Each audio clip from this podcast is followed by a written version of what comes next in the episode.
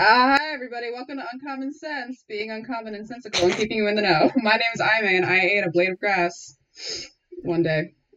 Just, just like right now. Uh, one, I did Just once. I did once in my life. I did right now blade one grass into my mouth for sure, for sure, for sure. Okay, cool, cool, cool, Just- cool, cool.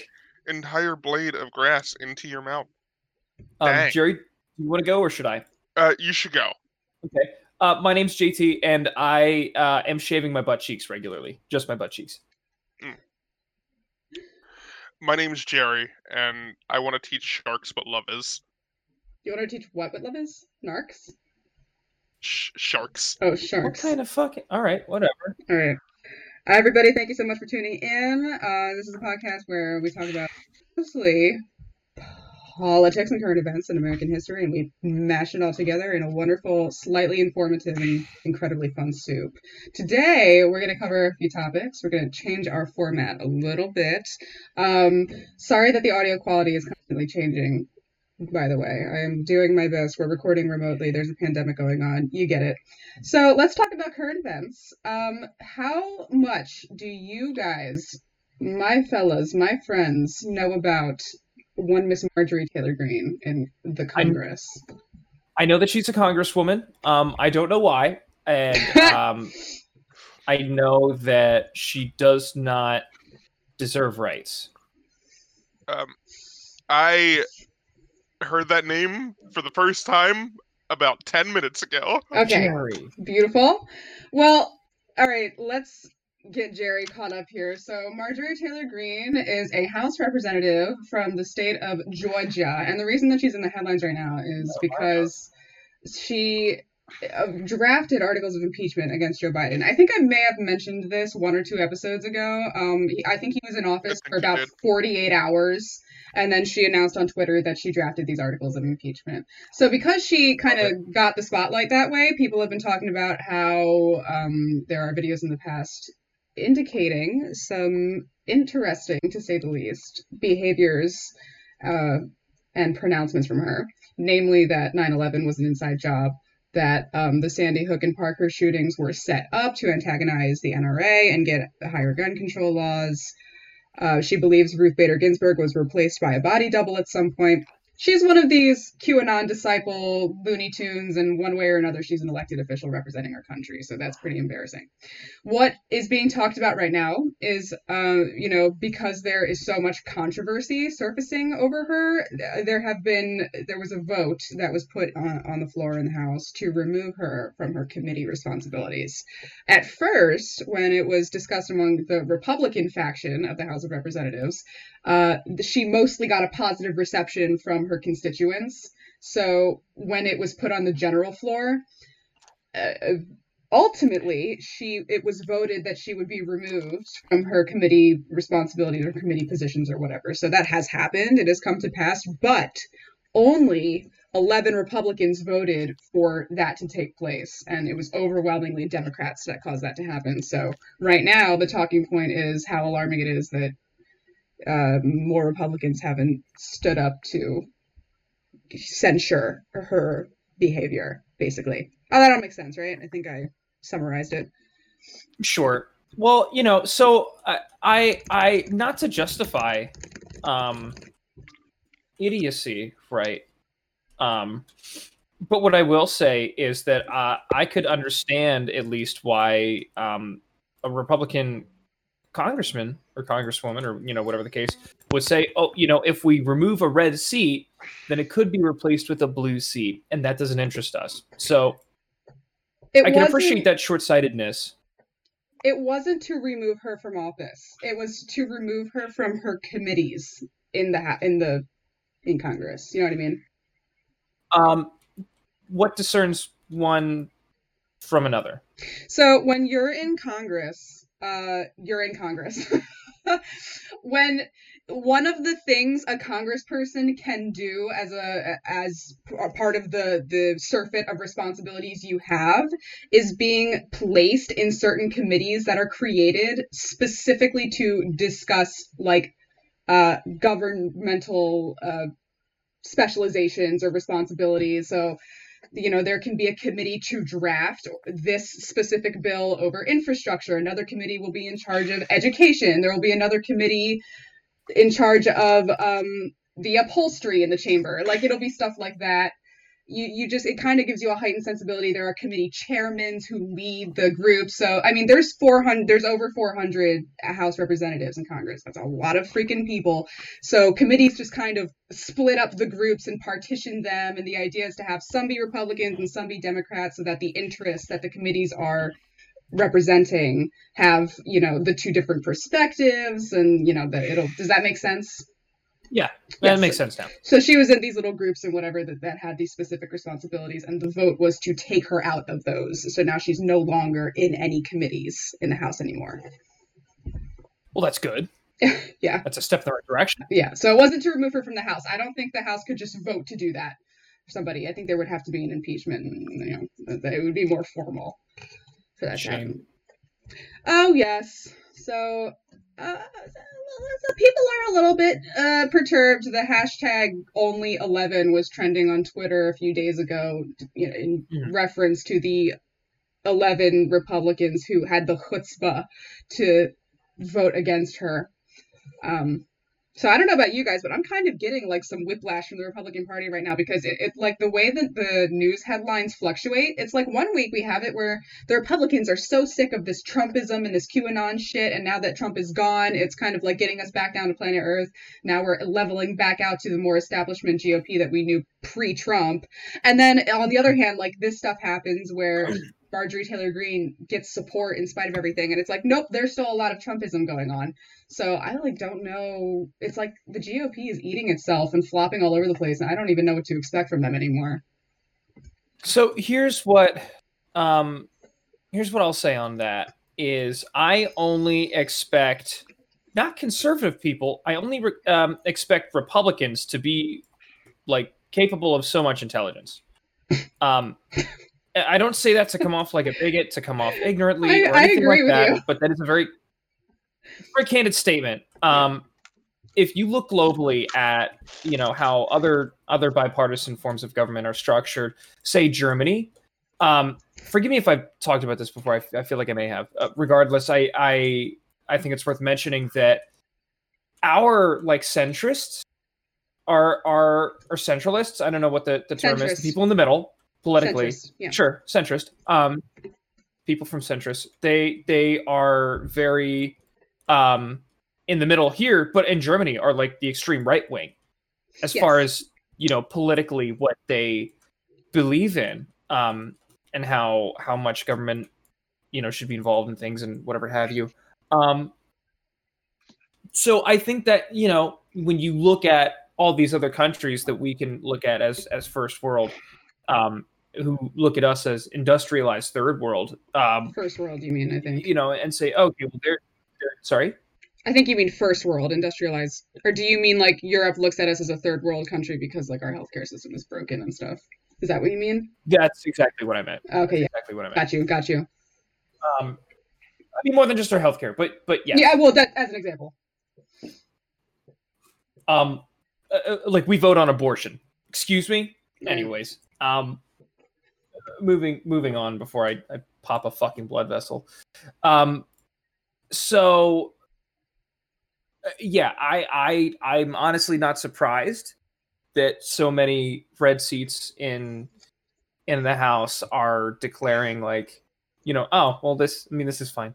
Yeah, like this is okay, and like eleven or, or she even got like a standing ovation as I mean she's really become a glamorized poster child for the uh, conspiratorial factions of the the right wing in this yeah. country, so to speak.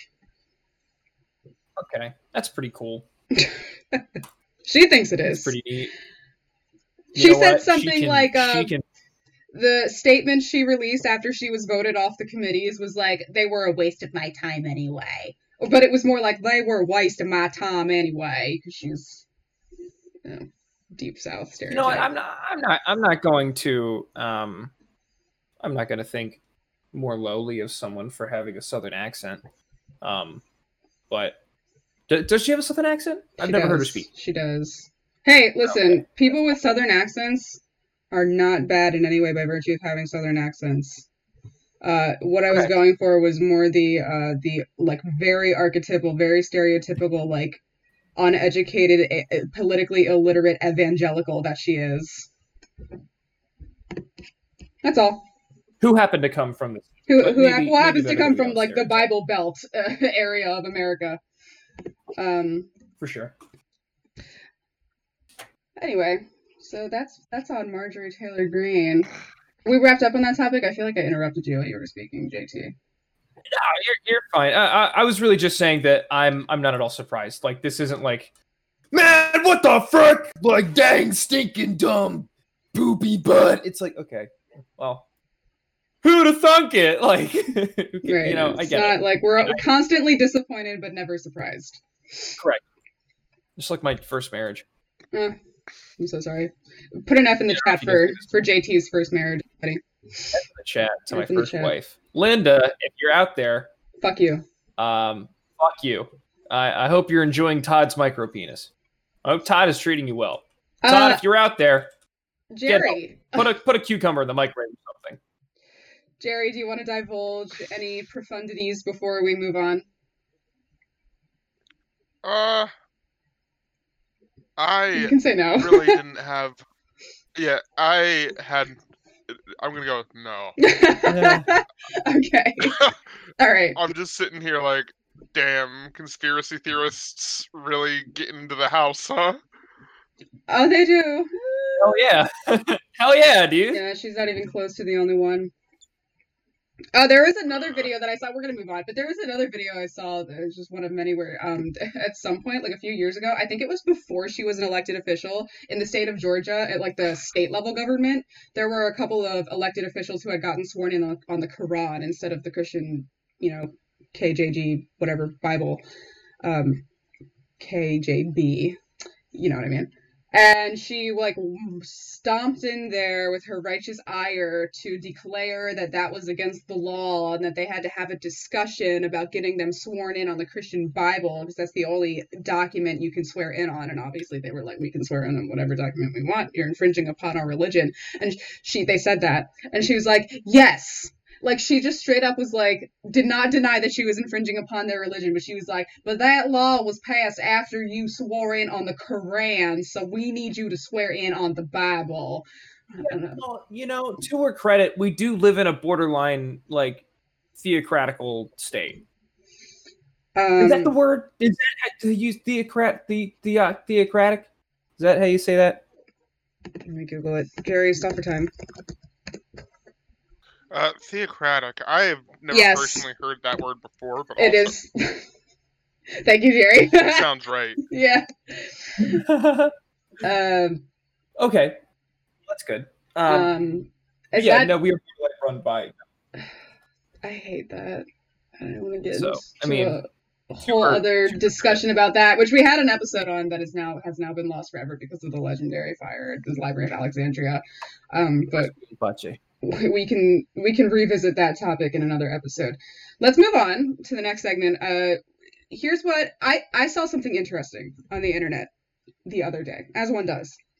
Um, it was a post on a social media where YA uh book authors um or had this there was like this thread on twitter where somebody i don't know who, the author was i don't remember i don't know what book it was but if you know the implications of ya as a modern literary genre i think you probably already have an idea of where this might be going or not i don't know one of the authors was like i need people to stop recommending me like these racist books she said i like opened a thread uh f- full of people um, you know, recommending what to read. She was like, here's what these classics have taught me that um, Huck Finn taught me that racism racism is okay, and Wuthering Heights taught me something about like incest or whatever. She was basically making it out to be like all of these classic canonized books have nothing but like the most rotted and sordid ideas to teach an audience.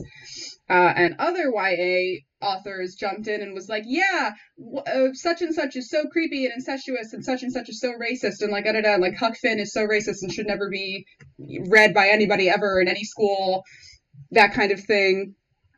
Oh, I saw a discussion that somebody screen capped that, and they opened up a discussion about how this paradigm is short sighted on one hand because it's misconstruing the inclusion of those sordid events in those books, which were purposed to caution against them. So the frustration with Huck Finn, as a specific example that I will be returning to, is that it is racist so that it can represent the idea that racism is bad. For people who don't know or haven't read the book, the uh, kind of generalized uh, concept is that a young boy named Huck was taught that befriending a black person, which was that at, the time period analogous with a slave, would send him straight to hell. If, if you befriended a black person, you totally forfeit the God given right you have to eternal life and love uh, under Jesus Christ Himself, and you're going to get thrown right into the dungeons of hell automatically. Like, high sin and Huck Finn uh, kind of inadvertently among his adventure uh, on his adventures befriended a black person, a, a runaway slave, I think, and decided for himself as a young man that he would rather be sent to hell than forfeit his friendship with this individual. That's kind of the the idea of the book and the the arc of the character of Huck Finn as a protagonist was reaching that conclusion. So a lot of the people were upset that the, that this book was being condemned by these YA authors or whatever uh, because it was like wantonly, like irresponsibly misconstruing the whole point of the book. So this, all that is to say, it leads me into the question of what do through what lens should we look at these primary historical sources that include content that is by modern standards uh, politically or morally sordid on one hand we have a group of people who say any reference or any scoosh of um, an allusion to amorality by modern standards should be completely like not acknowledged whatsoever because it's immoral. And we have to condemn we have to do nothing but condemn those things wholeheartedly. Uh, on the other side people are saying that if we do that, we forfeit examining useful primary sources that are at risk of being uh, overlooked or misinterpreted because we are assigning modern ideology to archaic documents. So this is a broad topic because on one hand we're talking about using the n-word in a book and that's one thing. On the other hand, people appropriate the same discourse to rationalize the ownership of slaves and that's another thing. So, you know, I'm to we're to get into this discussion, but I want to acknowledge out the gate it's complicated. There's different examples, you know, we're I'm to try and not be too blanketed here, but I think we should talk about it. So, I talked a lot. I want to hear your guys' thoughts. Let me know Jerry, would you like to go? Uh, yeah, actually, I could go on this. So, uh, from my perspective on this topic, on the topic of like older books and God, like any text really, but in this instance, older books that have uh, possibly sordid messages or touch on subjects that are very sensitive, to say the least. Mm-hmm. Uh, I do you think that they should be able to be read for the fact that like you said in Huck Finn, it teaches a moral lesson. It gives a glimpse into what that time period was like. It's kind of a reminder as to why not why we shouldn't go back to those times. Mm-hmm. Uh, kind of falling on the what's the word? The phrase is if we don't learn from it, history is doomed to repeat itself. Mm-hmm. And if people aren't given the opportunity to see and read these books, then they don't have the opportunity to learn from previous mistakes. Gotcha. Yeah, I mean, I, I was I was really just gonna make Jerry's point. You know, I so to build on that, I think that um, it's important to acknowledge how fucked uh, it is that that happened but also it's like, we're saying it's important to teach that. It's important to remember that happened. It's important to teach why that happened and why it shouldn't happen ever again. Um so yeah i'm i'm definitely not in favor of outright canceling, like turning that off, saying, you know, we're not we're not doing this whole uh N word in the books thing. Um, you know, what I I was taught to be not bigoted towards anybody for my whole life, and then I entered high school, and we read um, Tales of Huck Finn, and they for sure said the N word in there, a good bit, and it was really uncomfortable, and I hated it as a white person. You know, I can only imagine um, what, what it's like for uh, to be someone that that word was made to to antagonize, Mhm. and for that, it's like it. Not that I needed that instance to teach me why it was wrong to say the N word, but it, it puts it in another context. Like, hey, this is this was what happened. Because like we can't go back in time. You know, we can say, you know, slavery's bad. Racism is bad, you know, and and with all this popular, you know, woke shit and all, and that's fine, you know, and it's a whole other thing to to see it in literature that was around back then and and you know take in history that way. It's like more direct, I feel like, and I, I think it it paints a different picture and and teaches a more effective lesson for that. As as long as the point is very firmly made with how wrong it is that any of that is in there. Mhm. You know, but kind of like how Disney still airs a lot of like really racist awful cartoons and stuff that they they are in their their cartoons and movies from you know years and years and years ago like they'll say in the beginning like hey there's really fucked stuff in this um and we acknowledge that it's really wrong for this to be in here but to get rid of it is like to acknowledge that it never happened at all which we think is much worse. And that's i think that's huge. I think it's huge. Yeah, I think even in the So- case of like primary sources that um, are not moralistic in their teachings. I mean, Huck Finn, the point of that book was to condemn racism. There are Mhm. books that are racist, you know. I think in that case we have to. I mean, racist insofar as they, they condone or encourage racism.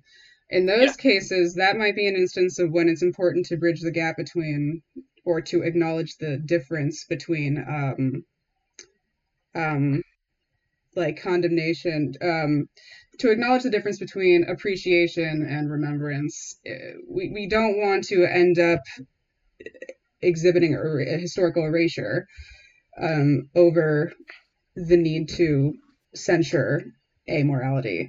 Uh, so it's important to i I guess in my opinion it's important for there to be acknowledgement without and having it be separate from appreciation. Um, Yes.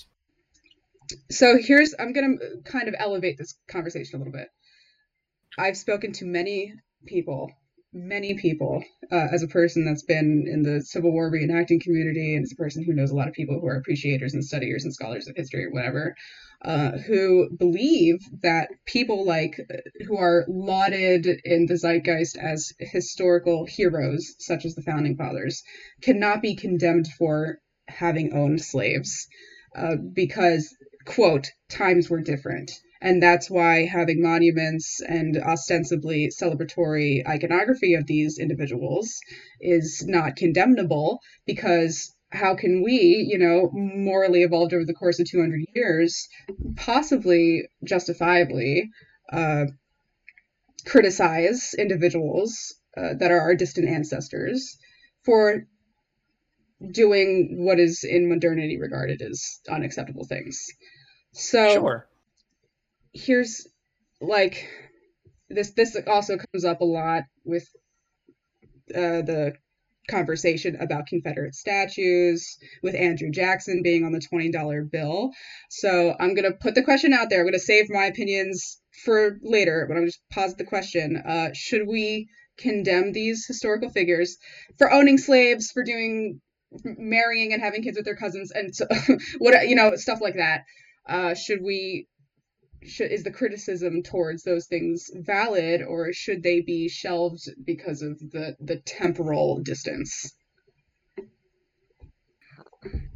Uh, I don't think you should shelve anything immoral for any reason. I think when you do wrong, you do wrong. Uh, I think it's really important to acknowledge what happened back then that was wrong, why it was wrong, and not make excuses for it like you know oh well you know it's the times. Here's what i'll say um is definitely definitely get that like that was relatively the norm back then. I can appreciate how it's it's um yeah i mean i mean i don't know how else to say that really. Um but at the same time you know homophobia uh, say in like the the 60s and 70s and, and even the 80s and so on was way more culturally accepted than it is today. Um and so you have a, a, lot of people who are growing up that are still alive now that are, are very hateful towards gay people or at the very least you know like ignorant.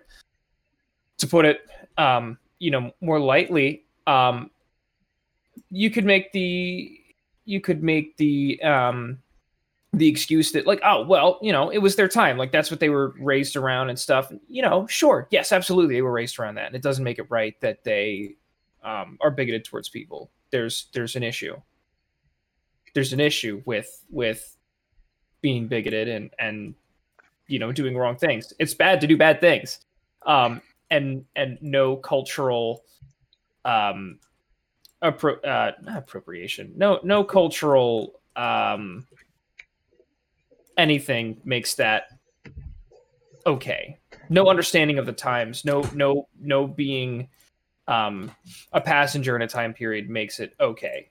You know, because clearly we've we've had people that have felt differently, um, that have gone to lengths to to change things, despite the fact that they were uh, growing up in whatever time and and were subjected to those um, patterns of, of thought and so on and so forth, those predispositions towards people. Like people were taught these things and said, "Oh no, this is wrong." Mm-hmm. So yes, I think it, I think it's acceptable to um, condemn people for doing wrong things. Period. What do you think, Jerry? That's how I feel. I mean, my thought process on it is that what they did was definitely wrong, uh, and for that fact, that should be recognized. Like the fact that they did wrong should be attached to their character. Mm-hmm. My one thing I wanted to say about it was along it, JT touched on a little bit too, talking about it's how they were raised kind of deal. We were lucky enough to be raised in a time where tolerance and acceptance is the norm. Which yeah, for us in our communities, because I like being accepting of others. And I'd like to believe that even if I was raised in a different time, I still would have come out the same way. I still would have come out being accepting of other people. But there's no way for me to say that for sure. Uh, so it, it's hard for me to outright say that they should be completely canceled because of what they did in the time period. It's uh, definitely wrong what they did. Mm-hmm. Uh, and I might have mis- misinterpreted what you were going for, JT. No, uh, not at all. But I'm just thinking if I was raised in that time period, how would I have turned out? And I can, yeah. I can hope all I want that I'd be the same as I am right now. But people are shaped by the world they live in. I actually, I sure. heard a quote that stuck with me. It's a little bit hard, I find, to, uh, you know, elucidate on it. Like I find what I say, I'll say the quote, and I might, I will have to expand on it, and that is difficult. But the quote itself says, "Whatever you're doing right now." Would be whatever you would have been doing at any other point in history. Meaning, if right now, with the racial tensions going on in the country, if you're on the side of BLM, you would have been on the side of the race rioters and the protesters in the 1960s in Montgomery and stuff like that. That's what you would have been doing. You would have been an abolitionist in the 1850s, and so on and so forth. The historical lens in terms of morality, and morality is ostensibly so uniform, there's a certain uniformity in historical hindsight, like in conjunction with that. Don't know if that makes sense, but like in my brain, it makes sense. When I try to articulate it, it's not as clear. Um, but I think that it's true. If you're on the right side of history at a given time, you can attribute, you can see, seeing yourself further down the line a hundred years from now in hindsight, when the uh, pro-racial egalitarian movements are examined, they will be morally lauded as on the quote right side of history. That would have been that is now the case for people 60 years ago when we study the civil rights movement and uh, however many years ago at any other point when similar you know uh, discourses were in the cultural you know forefront so uh, that kind of gave me comfort and cleared up the whole idea of how can you tell what side of history that you're on. You kind of have to examine yourself through a moral lens, and in comparison to, uh, you know, similar historical events, it all kind of lines up in a way. So that's that's just that that's just what that reminded me of when you said I'd like to think at a certain point that I would have been the same. Whatever you're doing right now, if it's right, it's right, you know. So yeah, Mhm. I if I could build on that a little and Mhm. and also sort of parry um, Jerry's statement. Um, I I I do agree wholly that you are that people are a product of their environment. If you learn that something is right, then you learn that it's right. If you learn it's wrong, you learn it's wrong. Um, but at the same time, I feel like that only goes so far. I agree. Um, to give you an example, I used to be pro-life Me too. through like middle school and stuff. I used to be very like, you know, that's like a that's a human life. You know, uh, like how can you how can you justify destroying that? And like, I, to be frank, I was mm, I was never against a woman's right to choose, but it was like, damn, this is fucked up. Like people should just stop getting pregnant. Um, but I I definitely like when the when the conversation came up, I definitely said, you know, like without getting into it, I'm pro life. Um things fucking change, dude.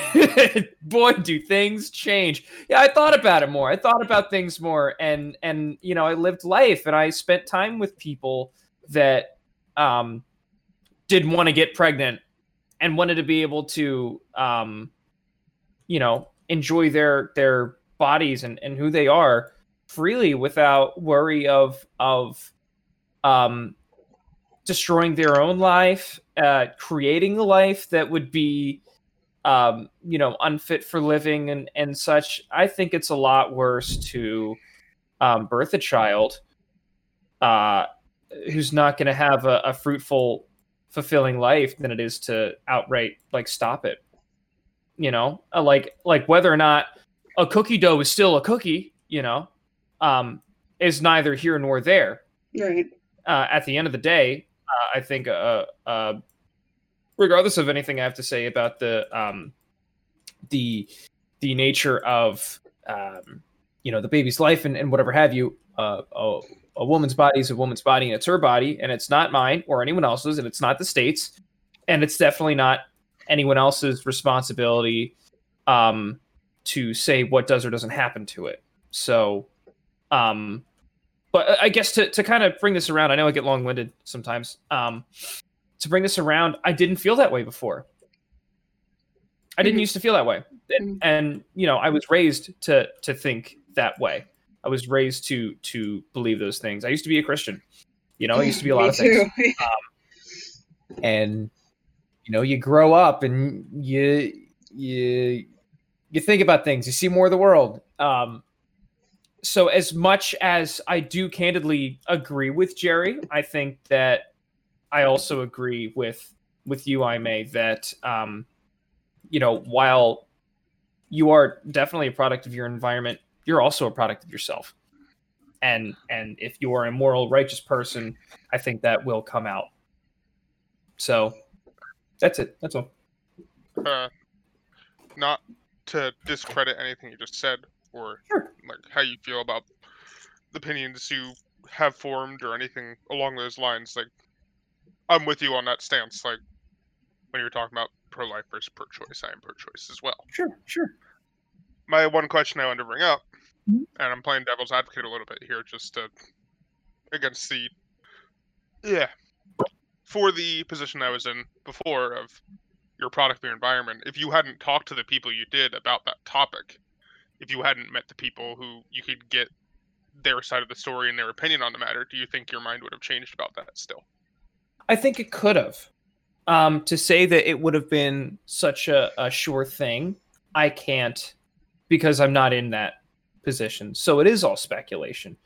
Um, but I've changed my mind on a number of other things that I've had no real like discernibly um, contrasting uh, exposure to to like oh well hey what but but but but what about this like you know sometimes all you need is, is you know uh, um a long night and some some opportunity to think critically. Um, mm-hmm. Like the whole the whole Christianity thing. Reason I brought that up was specifically because like it wasn't like I was talking to atheists and and they were like, you know, man, I'm just not into God. I'm like, I guess I'm not into God either, dude.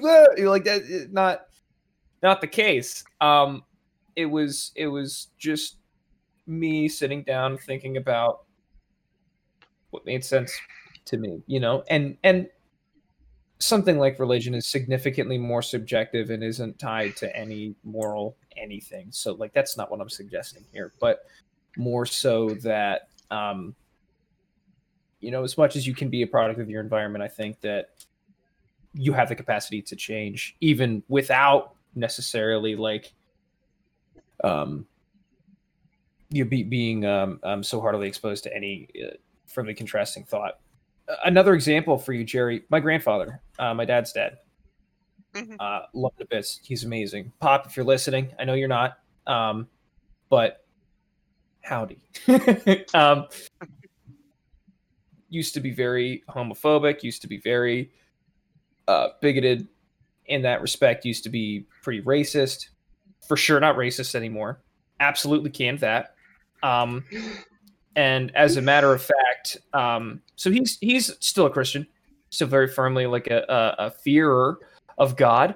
Um, but he said to me something really profound, kind of out of nowhere. He's like, you know, I I know this is gonna get me in trouble with certain people. I said, oh my god, here we go. I'm not ready for this. He said, I think it's wrong that people think gay people go to hell. I'm like, what do you mean, Pop? He's like, you know, it's just, it's just like, why would they? Why would they go to hell? He's like, I don't think the Bible says that. He's like, I don't. He's like, I don't like gay people. I think it's weird. Um, he's like, but if they're a Christian, they they don't not go to hell. He's like, that's not how that works. He's like, everyone's saved under that. he's like, it, it's it's it. He's like, God doesn't hate gay people. He said that. This is crazy. Um, and while that's not that's not a total reform at all. but like, just considering considering the time period and where he came from. All right, Pop. You know, like I'll I'll never be able to come out to him as anything. I right, will be a right. straight white man to him for as long as um, you know, as long as anything ever. And and really same with any of my family. I, I don't think I'll really be able to tell them who I am and I'm at terms with that. But like, I, I guess what I'm saying is that change can happen even without instigation. Yeah, this is really interesting. Let me. I have a parallel story here. Not to be repetitive, but I feel like I have to tell this. There's a lot of things we have in common here. I also used to be Christian. I used to be pro-life. I even used to be a conservative Republican, which I do not like to admit about myself. I think it's highly. Let me get something clear though. I never voted for Donald Trump. I want to. I want to put that on the table. I was registered as a Republican in 2016. I was not, like I was Republican, but I was not that far gone. Okay, I want to make that clear. Any case, I am now. Uh, you know. You got better. Uh, left Democrat. Any case, um, so my mom, it's like your your grandfather, uh, pretty devout, God fearing Christian, used to be a, a devoutly practicing Jehovah's Witness. It has since is no longer part of the organization. Still, still believes in the King James Bible, the Abrahamic interpretation, the heaven, the whatever, all that. Um, and she used to be politically or she used I I guess I would say she used to be apolitical centrist you could say registered as a democrat but when Donald Trump got elected very much let's give him the benefit of the doubt. She bought his books and was like reading his books about business, and I was like, Mom, why are you supporting? So why are you even giving this man any leeway? He admit he talked about how proud he was that he assaulted women on tape, and she'd be like, well, I don't know. You know, he's he's an elected leader, so there must be something redeeming. I just don't know. I want to give him a chance. I want to blah blah blah. So okay, all right. Uh, I talked to her. Was I mean, we would get into arguments. Also, uh, transphobic, homophobic. You know, the whole nine. Uh, being transgender is unnatural. It's a defiance of God. It's messing with your body. It's this, that, and the other thing. Um, being gay is gross and like, you know, da da da. We would get into arguments about it over the years, um, and it, it, it could get heated, you know. Um, so recently, uh, over the years, it would be like over time she would get a little bit softer on her stances. I noticed, like it wouldn't. It would be like she'd see a gay person kiss another gay person on TV and and instead of like acting transparently disgusted, she would just be quiet about it. So like over time she would just she simmered down on all that. All the bigotry kind of started increasingly taking a back seat. And I could bring up the subject of transgenderism and her not like having an anxiety attack or something like that. You know what I mean? Or I could talk about gender neutrality with her and we would have a relatively level headed discussion and it wouldn't become a thing about Jesus. So, all that being said, there was a very slow, very progressive, like little incremental changes in her attitude. So, um, since uh, Joe Biden has gotten elected, that administration has, of course, uh, taken specifically tailored steps to having marginalized groups represented in the cabinet. We have a um, gay and gay people, LGBT community, people of color being represented in high factions of government. Fantastic. Um, from our state, the Commonwealth of Pennsylvania, one of our uh, popular health officials, Rachel Levine, has been uh, inducted as, I think, Assistant Secretary of Health in Biden's administration or something to that effect. But she's being uh, pushed upstairs to the executive branch or, or some such, which is great. We're very excited for her. We will miss her in Pennsylvania. Anyway, Rachel Levine, I don't know if you guys know about her, but um, she's a transgender woman. Um, so it's great to have that representation. Um, so I come downstairs one day. My mom's watching the news, and she's gotten pretty political uh, ever since COVID kind of erupted. She's all of a sudden been really paying attention to the news and stuff, and she's become increasingly political. So she she's all of a sudden knowing things. Like I don't even have to tell her what's going on anymore. So I come downstairs, and she's like, "Um, hey, did you hear about the assistant health secretary for Biden?" I was like, "Yeah." She's like, "Rachel Levine. She's she's." Biden made her such and such. I was like, yeah. And my mom goes, and she's a transgendered woman. And she's like in that position. And I was like, yeah. And my mom like looks at me in the eyes after saying that. And like no facetiousness, no sarcasm whatsoever. She's like, how cool is that? And I was like, she's acknowledging this stepping this uh this event of a transgender person gaining a you know represent like a, an important position of power as a positive thing. Like she's genuinely yeah. happy that that happened. Um and i was like oh my god. And then the other day i came downstairs and i was like mom since you're kind of more into politics do you have like an economic system that you think that you're leaning towards? Or like where do you think you are on the economic spectrum? She's like i think i like socialism I was like, Mom, she's like, she, she used to be pro life. And now she, I got her to say a couple weeks ago that, like, as much as she is anti abortion, you know, of course, which all pro choice people pretty much are, she was like, you know, as much as I hate the idea of abortion, I think the government shouldn't have a say over women's bodies. So now she went from pro life to pro choice. I got her okay. to say she, she thinks gay people should be allowed to get married. She's like, over time, all of these pillars got knocked down. I think a lot of her doing research, her learning things, us having conversations. So I'm so impressed and proud. You know, I'm not like you said with your grandfather, and that she's completely reformed. You know, there's still old residue. But like through the power of spreading information and getting educated and learning, which are keys in moral evolution, she's really changed her perspectives.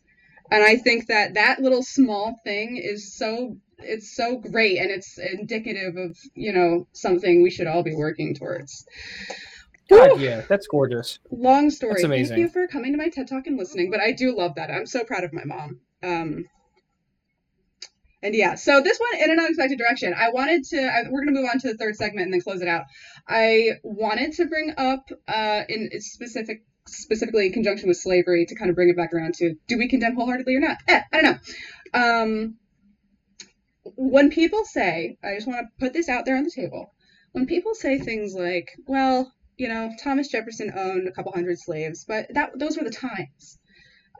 I I think it's a major majorly undercutting the intellect and the moral and emotional intelligence of humans as a species from as little as 200 odd years ago to suggest that they had no conceptualization that owning other people was wrong. Especially when Thomas Jefferson and James Madison and George Washington and John Adams and Alexander Hamilton and John Laurens and Hercules Mulligan and countless, countless of these founding fathers of the originalists laud as heroes were very transparent about how they were aware that slavery was unacceptable and horribly sordid. And and especially because so many of them were Virginians geographically, they were kind of like in the middle of the Federalist abolitionist North and the agrarian, uh, you know, plantation owning South. So they had some kind of like that those would be the individuals that owned slaves while condemning it. You know, that was the source of a lot of the hypocrisy. Yeah. Uh, and then it really wasn't uh, until I would say the kind of Henry Clay second generation government, 1830s, 1840s, and 50s, uh, that people started to really talk about slavery as if it was a good thing. There was a cultural shift when John C. Calhoun got on the Congress floor and said, you know, slavery should be kept around because we're giving these people shelter, feeding them, giving them clothes. And it was this it was extraordinarily racist idea that people that were black couldn't be expected to flourish in society independent of the institution of slavery. Uh, so I hate even saying it. Um, but that is, I think that's important to examine is like a cultural shift and how much of it is inanely people should just fucking know that these the most basic axioms of the human condition versus how easily people are swayed by cultural zeitgeists and stuff like that you know all that stuff um so we talked a lot. I, I don't know how we don't want to get much into that but i just wanted to say my i guess my position is that it's you know i acknowledge there's a nature versus nurture thing that should be examined but i i honestly don't think that the founding fathers or, or anybody in on, since the onset of modern civilization can be absolved uh, from their the implications of owning slavery because they they just didn't know. They couldn't have known. No they knew there's no way they didn't know know what i mean we can they told us they knew they yes exactly just, they said it. let's not selectively ignore their own you know what i mean like you know what i mean i think i got my point yeah yes um all right we're gonna move on to the last segment do either of you guys have any thoughts on that before we go I, I kind of made my piece um, on it. Yeah. Um, but to to I guess rehash it. Um, bad is bad, no matter who's your dad. Excellent, beautiful. Uh, JT, I like how your face is blocked by. I think that's the title of the episode.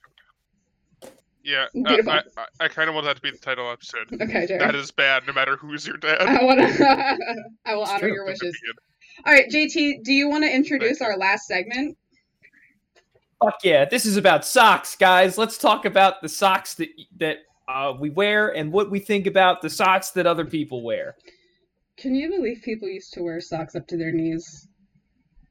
Knee um, some people still do. I think. Well, of course, there's knee thigh highs. Here's what, here's what I so here's what I think is interesting: the founding, the men's fashion, right? Have you ever thought about men's fashion? Back in the good old 1770s and 80s and 90s, there would be the whole idea behind men's cut of pants and like with knee breeches and wearing stockings and like you know crop pants on your knees they really wanted to like accentuate the thickness of a man's thighs as like a sensual nod to their you know that used to be manly that used to be manly to wear like to have like thick thighs and to really accentuate like the crotch region and that was the whole the whole format for knee breeches as a concept. I have the thickest thighs. I have the most thickest thighs. You would have looked yeah. ideal uh, in knee breeches like the founding fathers with the knee high stockings. That would those would have been made for you. The thighs save lives. Mm-hmm. It's true. It's True. That's where Keep- it comes from, I think. Could, can you all Keeping imagine someone alive. yourselves in like knee breeches, stockings, buckled shoes? Oh, Uh, I would look I'd have fucking awful.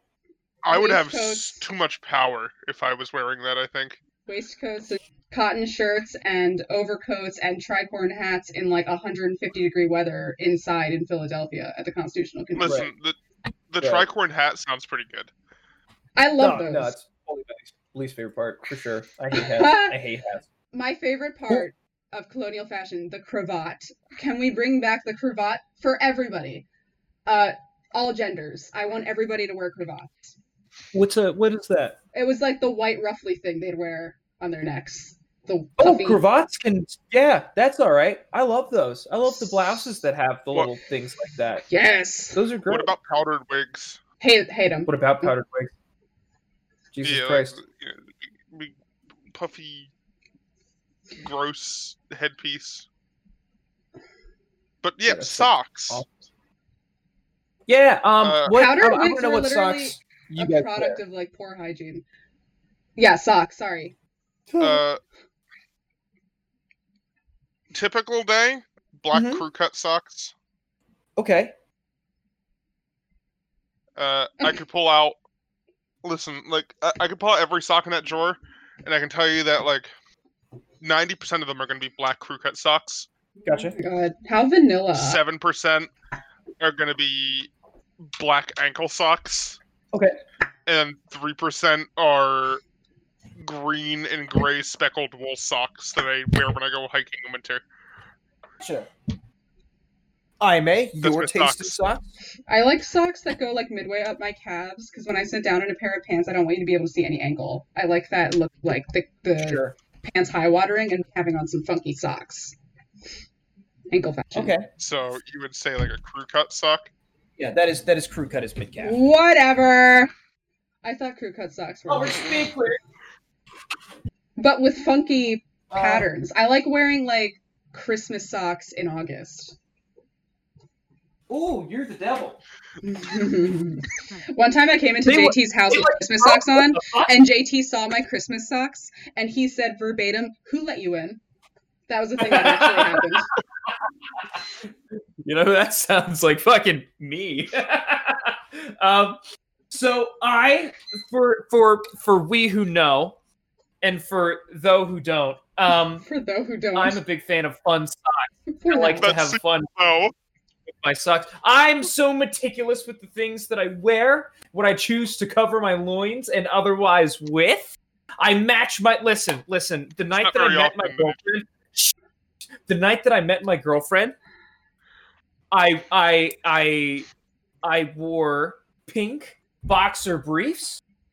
I wore green, white, and black striped socks, although the striping was dynamic and tasteful to go with my green chinos, as well as this black button-up shirt poofy as all motherfuck, covered in very tastefully nude women to account for the bisexuality in my now girlfriend to a, to appeal to that, and also to my own appreciation of the, the the art that is the female form. The next day, I put on what did I put on? I put on a nice g- grayish blue and black striped button-up Mm. shirt. I put on some nice patterned uh you might say like a muted navy like a muted cobalt something like that. Low saturation. Uh chinos. Jesus.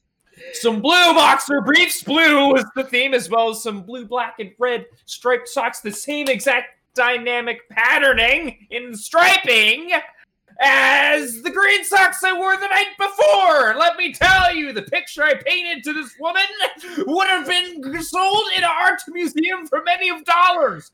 I would have been so rich off of off of the cotton and the and the and the and and and all the other things I covered my body with.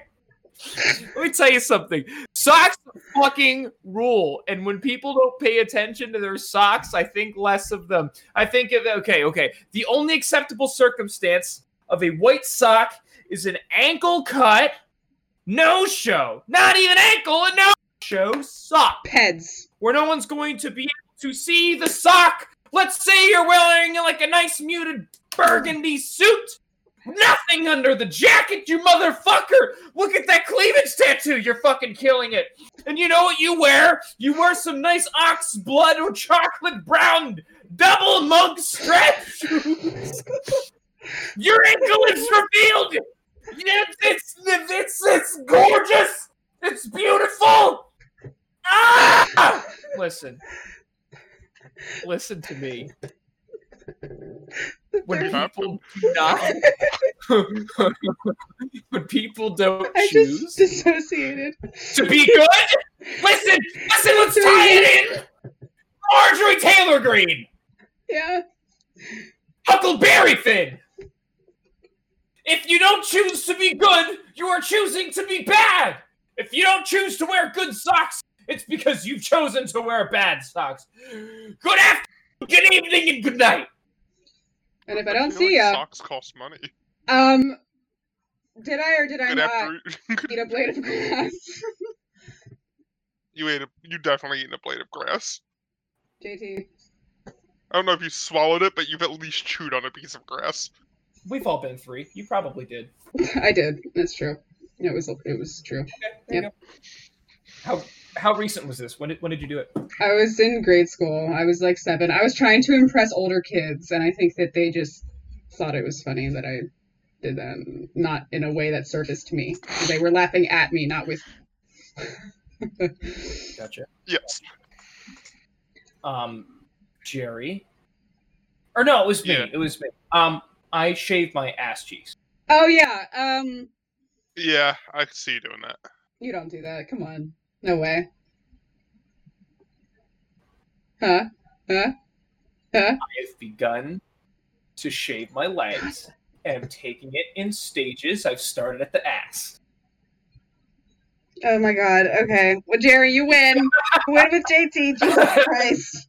Why would you? I've been start? shaving my ass cracks. Listen, I've been shaving my ass cracks since I was 17. Cleaner wipes and, you know, the occasional tongue. We do okay. All right.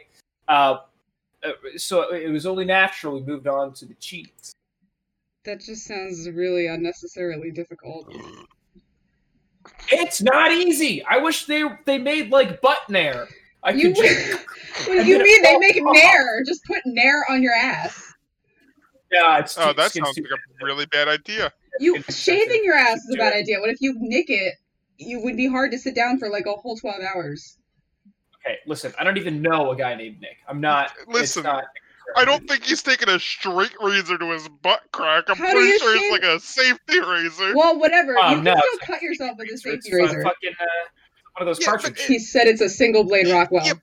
for my ass. Yeah, but you're not like you're not taking like a straight razor, like a barbershop straight razor, goddamn Sweeney Todd on your asshole. You're just you're taking Goddamn, like go standard Edward shaving Scissorhands. razor. on your butt. Yeah, I have a, I have a razor for my neck and cheeks, and then I have a razor for my body. Oh, hottie, hottie, So- hottie. And that, Body that is a, razor. it's, a, it's a cartridge razor for the for the body, and everything else is a safety razor. I use it. You know, you, you unthread the bottom, it opens up. Yeah, yeah, yeah. Right. Uh, you know, uh, Jerry, what was your thing? Cows? What did it have something to do with cows? I I, I want to show sharks what love is. Sharks. That was sharks, not cows. I don't understand half the things you say are for very this. different than cows. Whatever. are they? Are they? Are they? Are they? Um. You want to show sharks what love is? What the fuck does that mean? Yeah, Sharks? Like. Sh- like loan sharks, ocean sharks, fictional sharks. sharks. Listen, it's up to your interpretation what that means. That's half the fun for me is seeing your face like evolve as you work through it. I think you are Jerry. I don't think. I am true. Jerry. That's I don't. true. I don't. I I don't think think you are, comma Jerry. I don't think you want to show sharks any love. I don't think that's the case. I I don't think think you care about show love. sharks. Okay, so what I want to do is I want to go to the aquarium. I want to kiss somebody in front of the shark tank so that they learn what love is.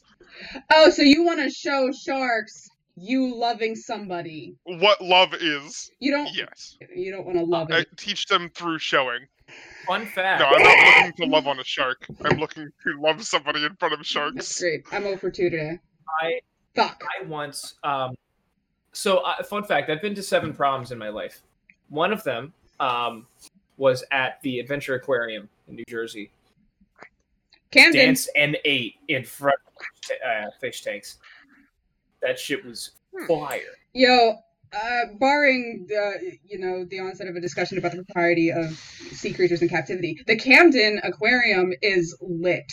That is the only good thing about Camden. New Yes. That is an amazing aquarium. I'm going to an aquarium tomorrow. The BB&T is pretty cool. It's a nice concert venue. Have fun, Jerry. When they catch you drinking and you're underage, they don't like arrest you. They just like say, "Hey, So stop." stop. At where?